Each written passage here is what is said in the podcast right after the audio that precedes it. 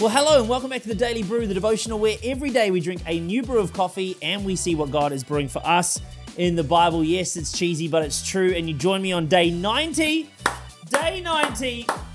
Huge, huge effort. Day 90, 90 days of reading the Bible. Man, I'm so proud of you. Well done making it this far. It is huge, a massive milestone. Maybe you've never read this much Bible in your life before. Huge, massive work. Congratulations once we get to the end of today, we're done. So well done. Well, not done in terms of the whole devotional, but done in terms of this part of the devotional journey. And uh, it's exciting. I'm so excited. You join me in Auckland today in my kitchen. Great to have you here with me today. Let's talk about the scriptures that we're going to be reading on day 90 today and we'll get into it. The scriptures today are Psalm 39, 1 to 13, and Luke 8, 19 to 39, Numbers chapter 29, 12, to chapter 31 24. So those are our scriptures for today. And before we go any further though, let's talk brews. And yesterday we had the 830 standard as an espresso and it was good. I liked it. Today I thought I'd give it a crack in the old Chemex and see if we could get some of those other flavors. So remember on the standard we're looking for cocoa, vanilla, and orange blossom. So this is their this is their stock standard roast, and it was lovely throughout the devotional yesterday. Actually, I should say throughout the devotional yesterday, there was a lovely vanilla taste that just lingered in my mouth. It was actually quite distracting because it tasted quite good. So I, I definitely recommend this bean, but I want to try it as a Chemex, and so I've made it as a Chemex. How do you make your Chemex? You might have forgotten. Well, let me tell you. I use 20 grams of coffee beans and 300 grams of water. That makes me my two cups of Chemex. That's my ratio for a two cup. But let's give this a go today and see if we can get any more of those flavors. Cheers. 90 days down the hatch.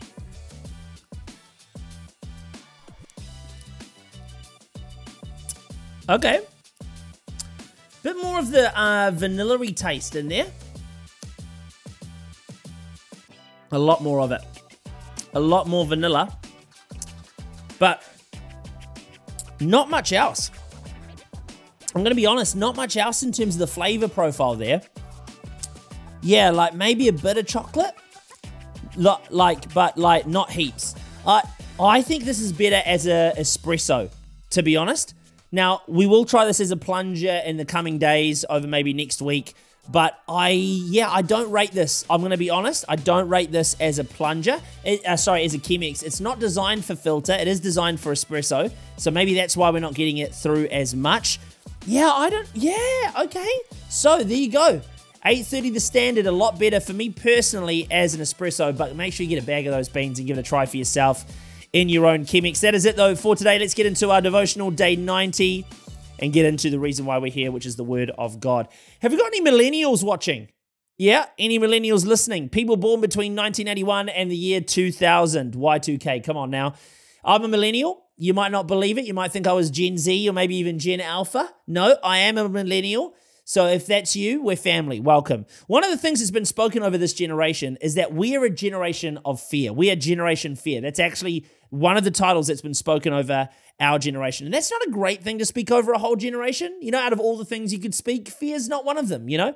This fear is rooted in experience and cultural conditioning. I want to prophesy over the millennial generation right now, and every generation hearing this. We claim back Generation Fear as a title, and we speak that the only fear we associate with this is the fear of the Lord. Come on, somebody. I want to talk today about overcoming fears. I want to talk about it today, and I want to talk about taking back some ground that maybe the enemy has stolen through fear. If we're going to overcome fear, we first have to be honest. All of us will face fear at some point, every single one of us. Just because we face it, though, doesn't mean we have to settle with it. Friend, if you suppress your fears, if you try and deny them, they will fester and grow. So it's far better to be honest and speak against them. David comes before God with some questions, right? He gets really raw and honest with God. I just love that about David. Like you read the Psalms and you're like, wowzers, this guy is open, he is honest, and he is raw.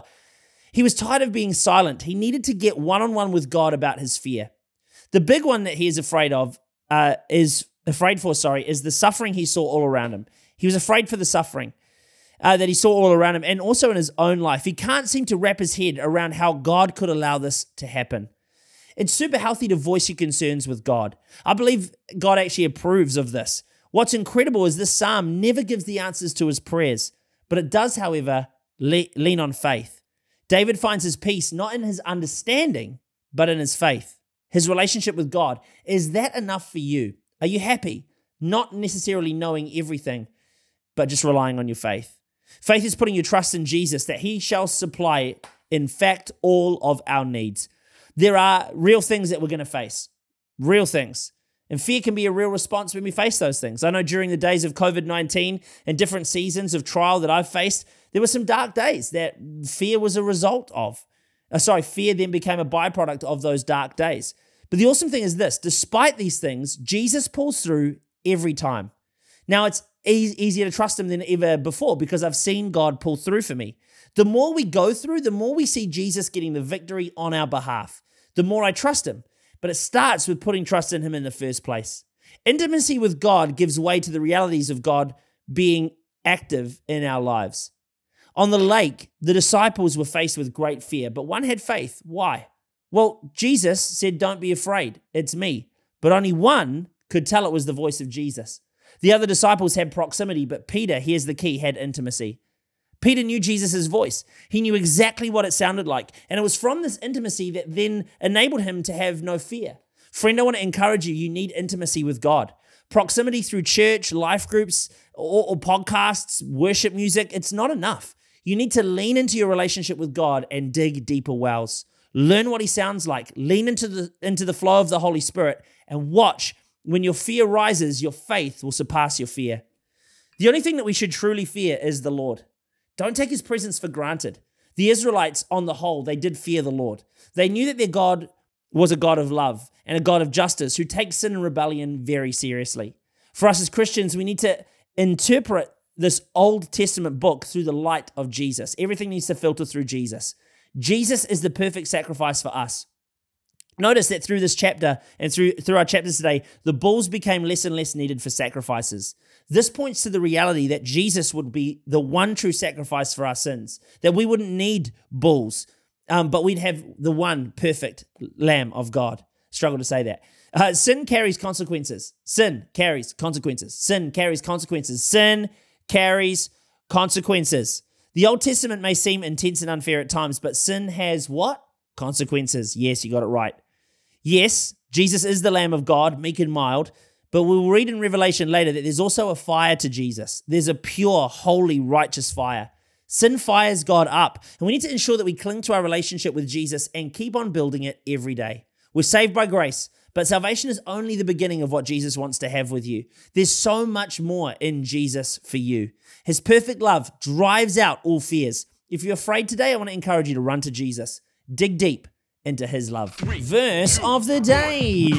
Yes, verse of the day today. Let's have a look. Luke 8:39 says, "Return home and tell how much God has done for you." So the man went away and told how much Jesus told all how much Jesus had done for him. This man had just been healed of many demons. And he, he's, he's been healed, he's been set free, and he's begging Jesus to come with him.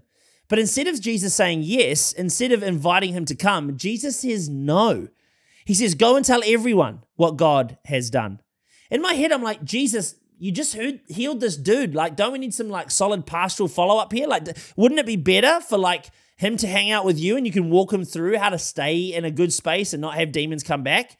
Like, give him pastoral follow up. Don't send him out on the mission field. But Jesus has a different idea. You've been set free, so go. Go into all the world and testify. You don't need a pulpit.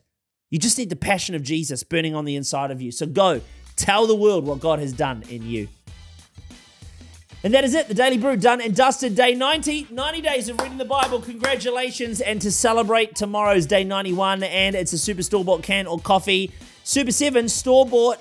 Super 7 Super store bought can or bottle. I don't even know what I was saying anymore. I don't even know what it's called. But we're doing that tomorrow, and there is a brand new iced coffee out on the market. So I've gotten it. I can't wait to show it to you tomorrow. Hey, praying for you, praying that God continues to speak and reveal more of Himself to you through His Word. Good on you. Seriously, congratulations. 90 days, it's no small feat. If you are joining us and this is day one, okay, you've you've taken my celebrations. Go back to day one, okay, and start to read the Bible again. Read it from cover to cover. It's never too late to start a Bible in the year plan.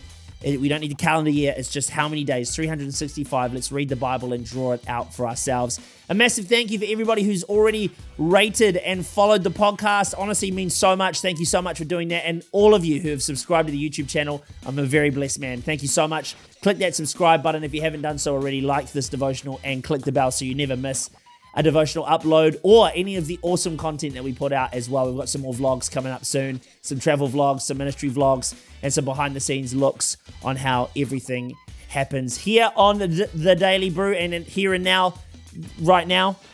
Goodbye. Here and now. Goodbye. Done. Dusted. See you tomorrow, day 91. If it's the start of your day, have a great rest of your day. Unless it's sleep time, good night, sleep time. We'll see you tomorrow on the Daily Brew. You thought I fast forwarded that. No, I just did that really, really well. I'm very good at this job.